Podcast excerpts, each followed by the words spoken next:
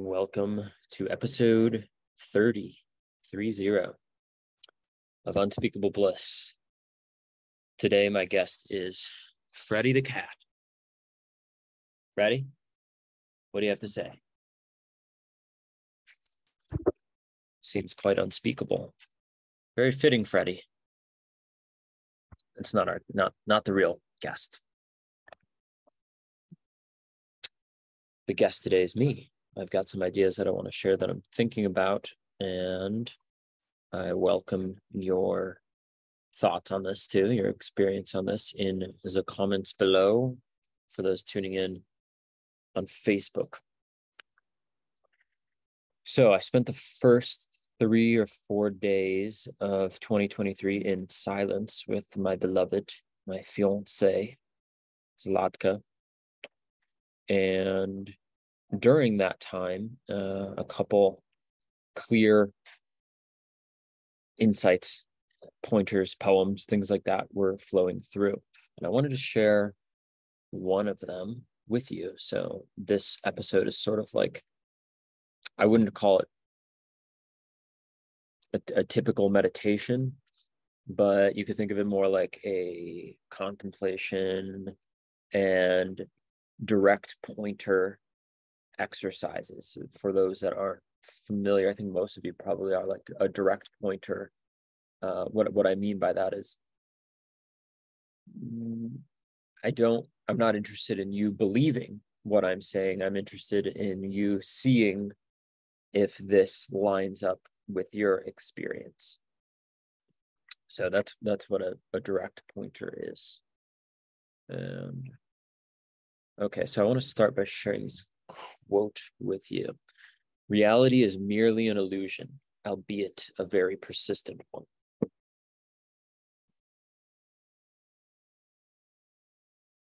Reality is merely an illusion, albeit a very persistent one. This is a quote by, attributed to, as far as I know, by Albert Einstein. Pretty smart fellow. So it appears. What do I mean by so it appears? Well, I mean the same thing that he means, I think, when he says reality is merely an illusion, albeit a persistent one, a very persistent one. And I'm going to try and uh, break this down and share with you what I think he meant by that. And this is where I am open to criticism, agreement, disagreement, any of it around around this idea and some of the ideas that I've explored in other episodes with guests. And you've heard me talk a lot about uh, the idea of non duality. Now, the first remark I want to make is this viewpoint, if I could call it a viewpoint, that I've come to has been, I, I, I could put it this way I cannot deny that I've had a certain set of experiences. And after those experiences, I've then started to relate to the world, experience the world, experiencing myself in the world in this way. So I can't say conclusively like what I did, the meditation practices, the plant medicine journeys, specifically the heroic doses with psilocybin, uh, and then similar experiences with cannabis, but lots of also just sober meditation, sober conversation without any uh, outside substance. I've come to this viewpoint. So I'm pointing that out because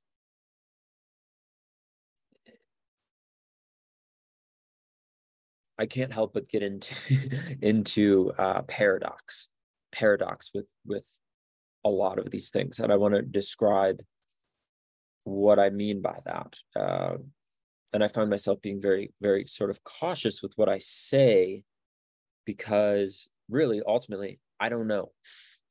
I don't know if uh, the things that I've done, that I've engaged in, resulted in this, or if I would have been or if I would have arrived at where I'm at at this point in relating to the world in this way through some other means. I don't know. I do not know. So that's the big disclaimer on this video and anything else you've ever heard me say. It, it's unknown. It's a mystery to me. And that ties in with the very thing that Albert Einstein is saying. Reality is merely an illusion, albeit a very persistent one. What I believe he's saying here is because we have a an apparatus and the apparatus being the body and the mind to perceive reality that we're not really seeing reality as it is. We're seeing reality through the lens of our own uh our individual apparatus and we're looking in on reality and it's interpreting and making meaning out of reality, but that's not actually reality. Well, it is, and here, so here's the thing, and here's where the paradox arises. One could say there is nothing but reality. And what, what Einstein is saying when he's saying it's merely an illusion, he's basically just saying it's not exactly what it appears to be. It is something. And this is why I always appreciate the description of an illusion that I first heard from Rupert Spira, which is an illusion doesn't mean that it's not real. It just means that whatever it is, whatever uh, appears as an illusion, is something other than what it actually is, like a mirage in the desert. We, we might say that the mirage, uh, the illusion is that there's water. However, when we walk close, closer and closer, when we see there's no water there, we see that there was something very real happening. I don't know the, the science of it, of you know the light reflecting off the sun or the yeah the light reflecting off the sand and making it look like water. But that obviously wasn't water. But but just like a dream that you have at night or a dream that I have at night, no one's going to tell me that that isn't real. I'm really having a dream. I'm really having that subjective experience. I think that's that's by and large what Einstein is is sharing here.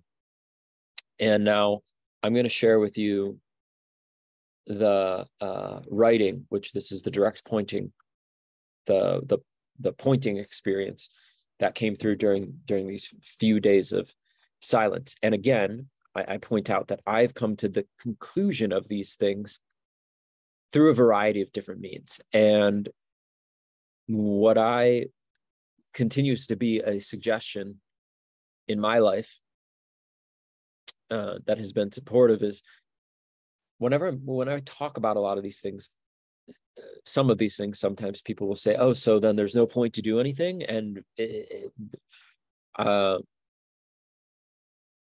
it can lead to a nihilistic, a destructive, kind of depressed, warped uh, relationship. Which that's, I don't think that's actually at all what this is saying. Because one couldn't say one one sometimes it's like oh well so nothing means anything. That's not actually what's being and then and then and then the the claim that follows from that is well then i shouldn't do anything or i shouldn't care where life goes. And i think the opposite side of that would be well life is full of meaning.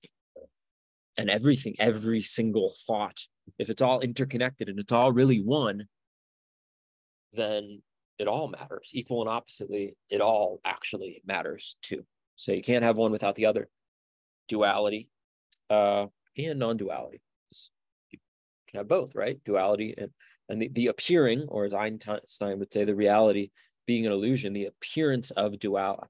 I say uh, duality appears within or to duality. Now, okay, so the that whole caveat that I, I got off on a tangent is to say that I think that if there's still the energy uh, that exists of seeking truth or wanting to to understand what's real, what, who am I, what is this, what what's going on for anyone on that path, that energy.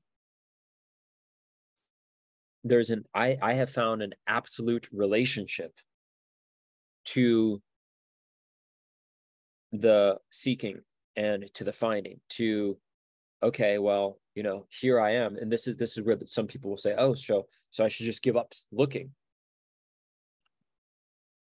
i tried that I try that still sometimes. And if I'm when I'm being honest with myself, sometimes the honest thing is like, mm, you know what? I do still find that I am seeking to know who or what I am, or or I think that I could be buying into certain illusions that might not be serving me. And if I'm doing that, well, those that's fuel for the fire of practices for me. The, the practice of making and sharing and talking about this with someone else, with you, the practice of sitting and meditating, the practice of self inquiry, the practice of engaging in different conversations. Like you can use the seeking energy to be depressed and not do anything because you're like, oh, well, it's meaningless and I'll never get there. But that's, I think the ego steals that and it masquerades as like, well, if there's nothing to do, but then if there's still the seeker, if there's still that energy, why not channel it? Why not funnel it? Why not use it in a way that goes, okay, well, apparently it, the worldview that I have, look at the the people that have practiced meditation or people that have had a lot of these different experiences, I've noticed a correlation, a correlation with the intention to recognize the truth and then recognizing the truth. Can I say that conclusively? No, absolutely not. But that's how it appears. And okay, so all of that to say, what I'm about to share with you, I don't believe requires, and this is where I'm putting my foot in my mouth, and it sounds like a paradox, because it kind of is. I don't believe this requires any meditation. I don't believe it requires any plant medicine. I don't believe, I don't, there's this whole thing where the how the mind apparatus works where it continues to create a future by going here's the process to do this. Here's the the so when i'm reading the thing that i'm going to read I, I invite you to see if your experience already is the way that i'm talking about it. And if it's different cool. Because well i've found different methods meditation self-inquiry oh, lots of different things everything as it turns out how crazy is that to come to this understanding so with with that, uh, another side note that's been very present recently in conversations I've been having with folks. Something that the teacher Adyashanti says. He says uh, something like this: "You can only really surrender when you realize that you can't surrender."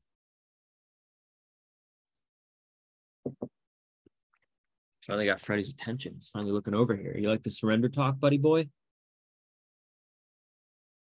Freddie agrees.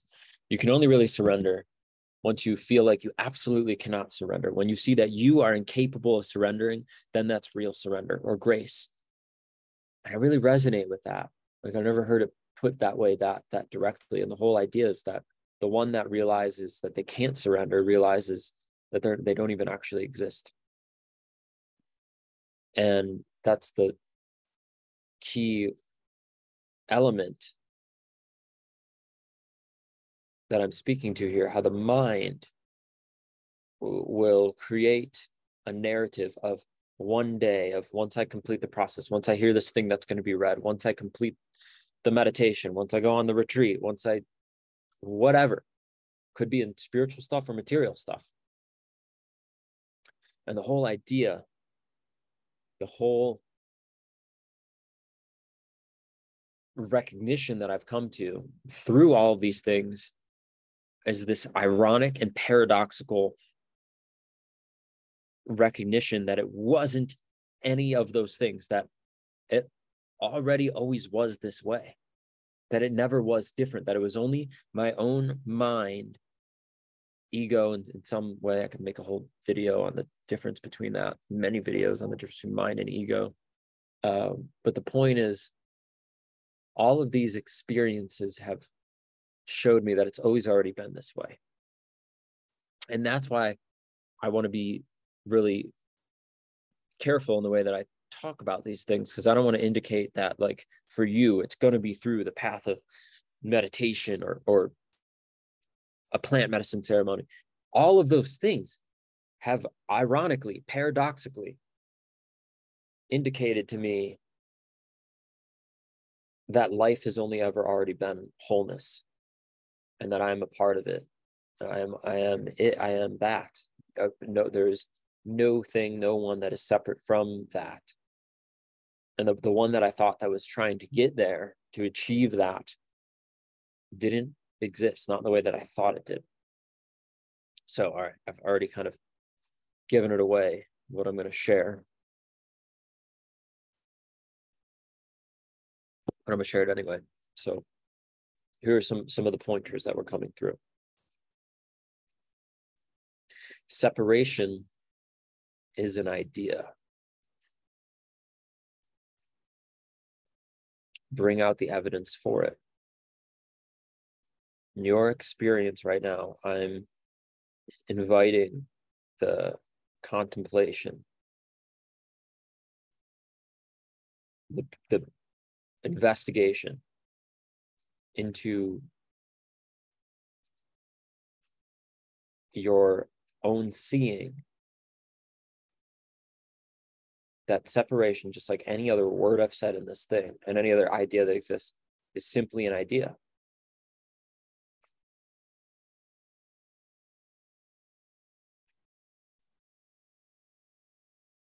It's all connected.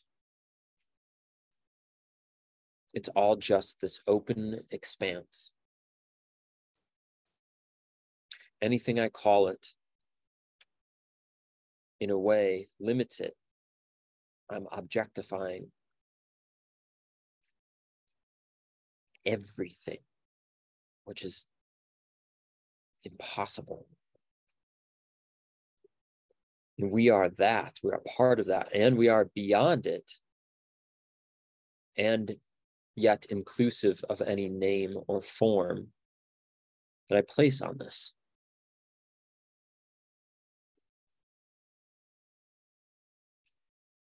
and some may say, I know I certainly would have said this.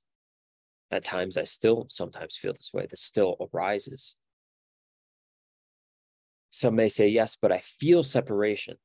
I feel it. People will say, I feel I am my mind. I feel I am my body. And what, what I didn't see for such a long time, because it was so deeply lodged in through beliefs, through thoughts, you know, believing thoughts of everyone around me that really thought that they, who and what they were, was limited exclusively to their own mind and their own body. But this, this is the thing that all the mystics say. I think even some scientists, like I think Albert Einstein would agree with this too. This idea that we are limited and separate and only our mind and our body is a belief. I think the beliefs come first. And then after that, we start to take these beliefs and pack them in in a way into our body and then they become feelings and we're like no see i feel separate but i'm i'm, I'm inviting in that investigation right now when i investigate this moment i do not deny that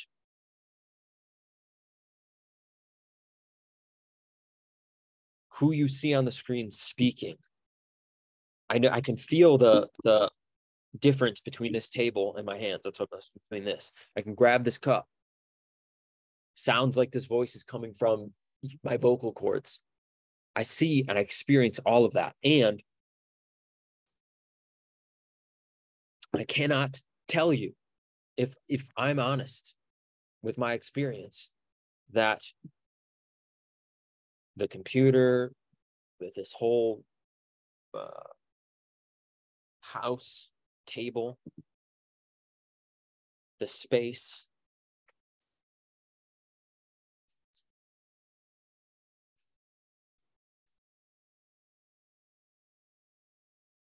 I don't see any evidence that that's not also me or that I'm not inextricably, absolutely connected with all of this. That's all I'm pointing to. That's why they call it the universe, right? One. Even if there are, even if try this one on. Even if there are many universes happening right now somehow, I only see this one. But let's say there are other ones. Where is all happening within the one greater universe, the one greater whole, this wholeness, which is you staring through your eyes? It is you. And that, the, so the singular mistake that gets made is the exclusive identification with the mind and the body. I think that's essentially what Jesus was saying, what Buddha was saying, and it's and it's not rocket science and it's completely ordinary and I, I think babies are in tune with this until they see the conditioning of a bunch of other people that really think that they are exclusively their mind and their body and they start to believe that and then they reenact that. But i don't for you what what is really the difference? Is where i invite the comments in. Acknowledge the appearance of separation. But how do you really know that you're not all connected to all of this? I i suppose. My theory is that you you do know that you are. You feel it. It's it's ordinary. It's this. And this and this and this and this. And this is why I've, I've written here if you have not experienced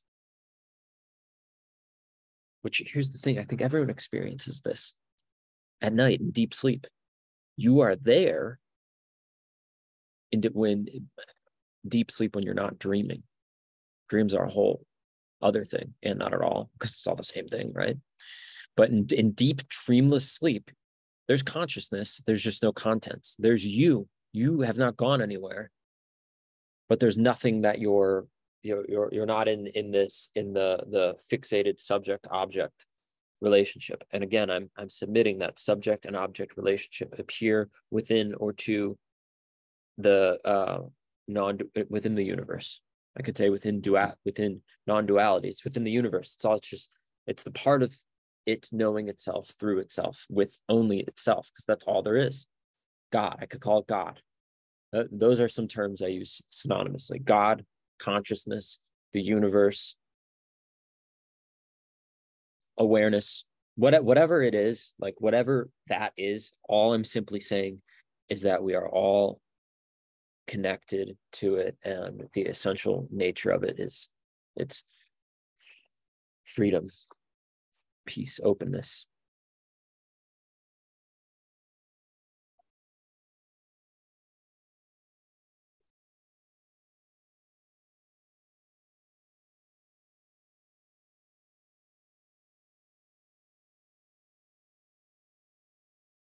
Separation is just an idea, like any other idea that appears in the expanse, in the universe, in you, which is you, the whole world. Every idea is appearing in you right now. Look closely. Are you in the world or is the world in you? Is there a difference?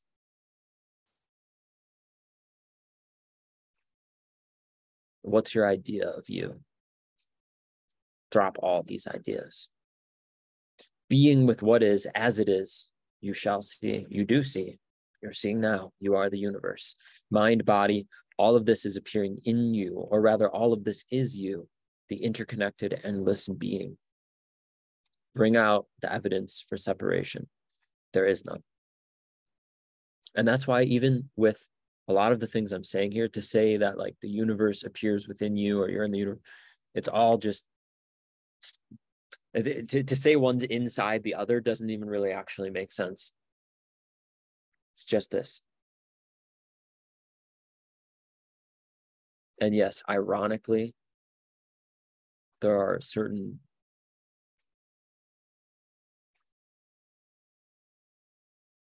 experiences that I have had where then a whole personality gets created of I'm see, I'm the one that gets this. I'm the one that knows this. And let me talk about it with others.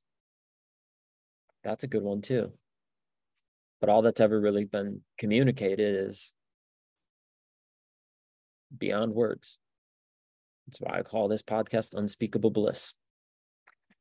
I'd love to say something about what I'm talking about, but it escapes me. It doesn't feel possible for the the essential reason that I remember as to why it feels impossible is because if what I'm saying is true or pointing to the truth, then there's no sense in me describing it. Who would I be describing it to?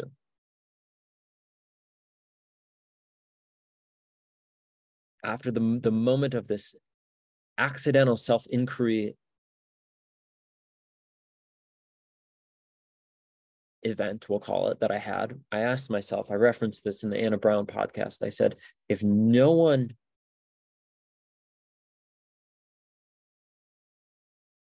exists,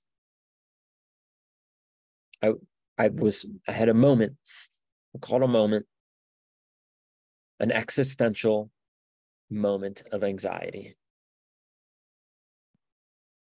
And I asked myself if no one exists, then who or what is so worried about that? And in that moment,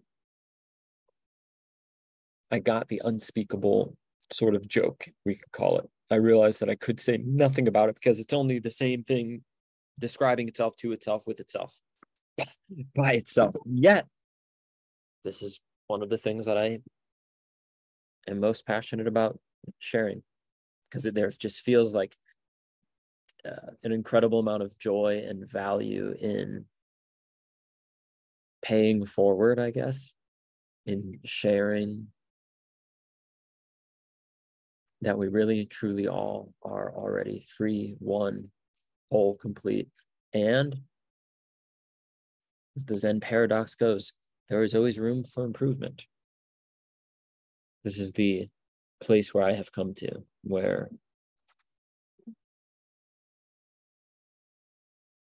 even though we are all one and whole and free, there still is,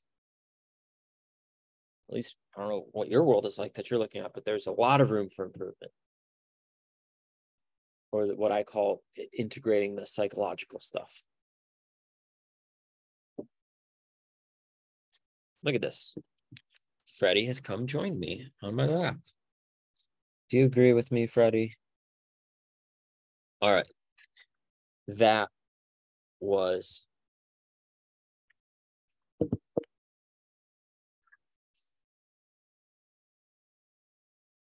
long has it been? This has to be like a 40 minute, 40, 45 minutes, right? That was what it was. I hope it was valuable. I would like to know what your experience of that was. Uh, I still have two two spots for a four month and an eight month work with me working on well could be very much related to everything that I just shared about. Uh, and if that's you, send me a message at open your heart, mind, body at gmail.com. And you could put work in the title so I know what you're messaging me about and I have time freedom, a we'll call it a project for now. It's going to call it a course. I don't know if it'll exactly turn out to be a course. I did the math yesterday, and in the past six years, since I've been 24 years old, I'm now 30, 30 years old, mind, body, and 30th episode. Uh, I realized in the past six years, approximately I have been doing just following um, whatever I love most, pursuing my interests, whether it was in spirituality, psychology, coaching work, writing my first book, traveling around the world, like lots of just a lot of cool things that I'm very grateful for that have resulted in me, at least to some extent, right? Uh, ending up here in this moment where I am today. And so I'm going to be offering uh, some sort of invitation around a time freedom course. So the the math, the math. In the past six years, approximately 10, 10 and a half hours every day, I've just been giving my attention to what matters most my relationships, my work, my love, my many loves, my many passions. And uh, I would love to share that uh, in a way that is relatable and accessible and so someone else can also explore what they love to do and, and discover what they're who they are what they are what their purpose is et cetera et cetera and have a really fun time doing it. So that is in the, the works right now as well. I don't i can't say that that's ready to be offered but i thought i would just share a little bit now. Let me know if this resonated with you, if you have a different experience, if you know someone that has a very different experience of life than what I'm speaking of here and what I shared here, I would love to speak with them, especially um, first, just like a, a, a conversation between that person and I, and then a potential guest. I, I would love to speak to someone that has a very different worldview and ask them using uh, not like a, a, heated debate, like a nothing at all like that. Actually, quite the opposite. I'm looking to understand others and how they think differently than this. And I find those conversations really engaging. So if if you know someone that is willing to have a conversation like that with me, that is one of the kinds of people that I would love to talk to on Unspeakable Bliss and just generally speaking to. Is that it, Freddie? I think that's all Freddie and I got for episode 30 on Unspeakable Bliss. Thank you for watching, and I will see you in the next episode.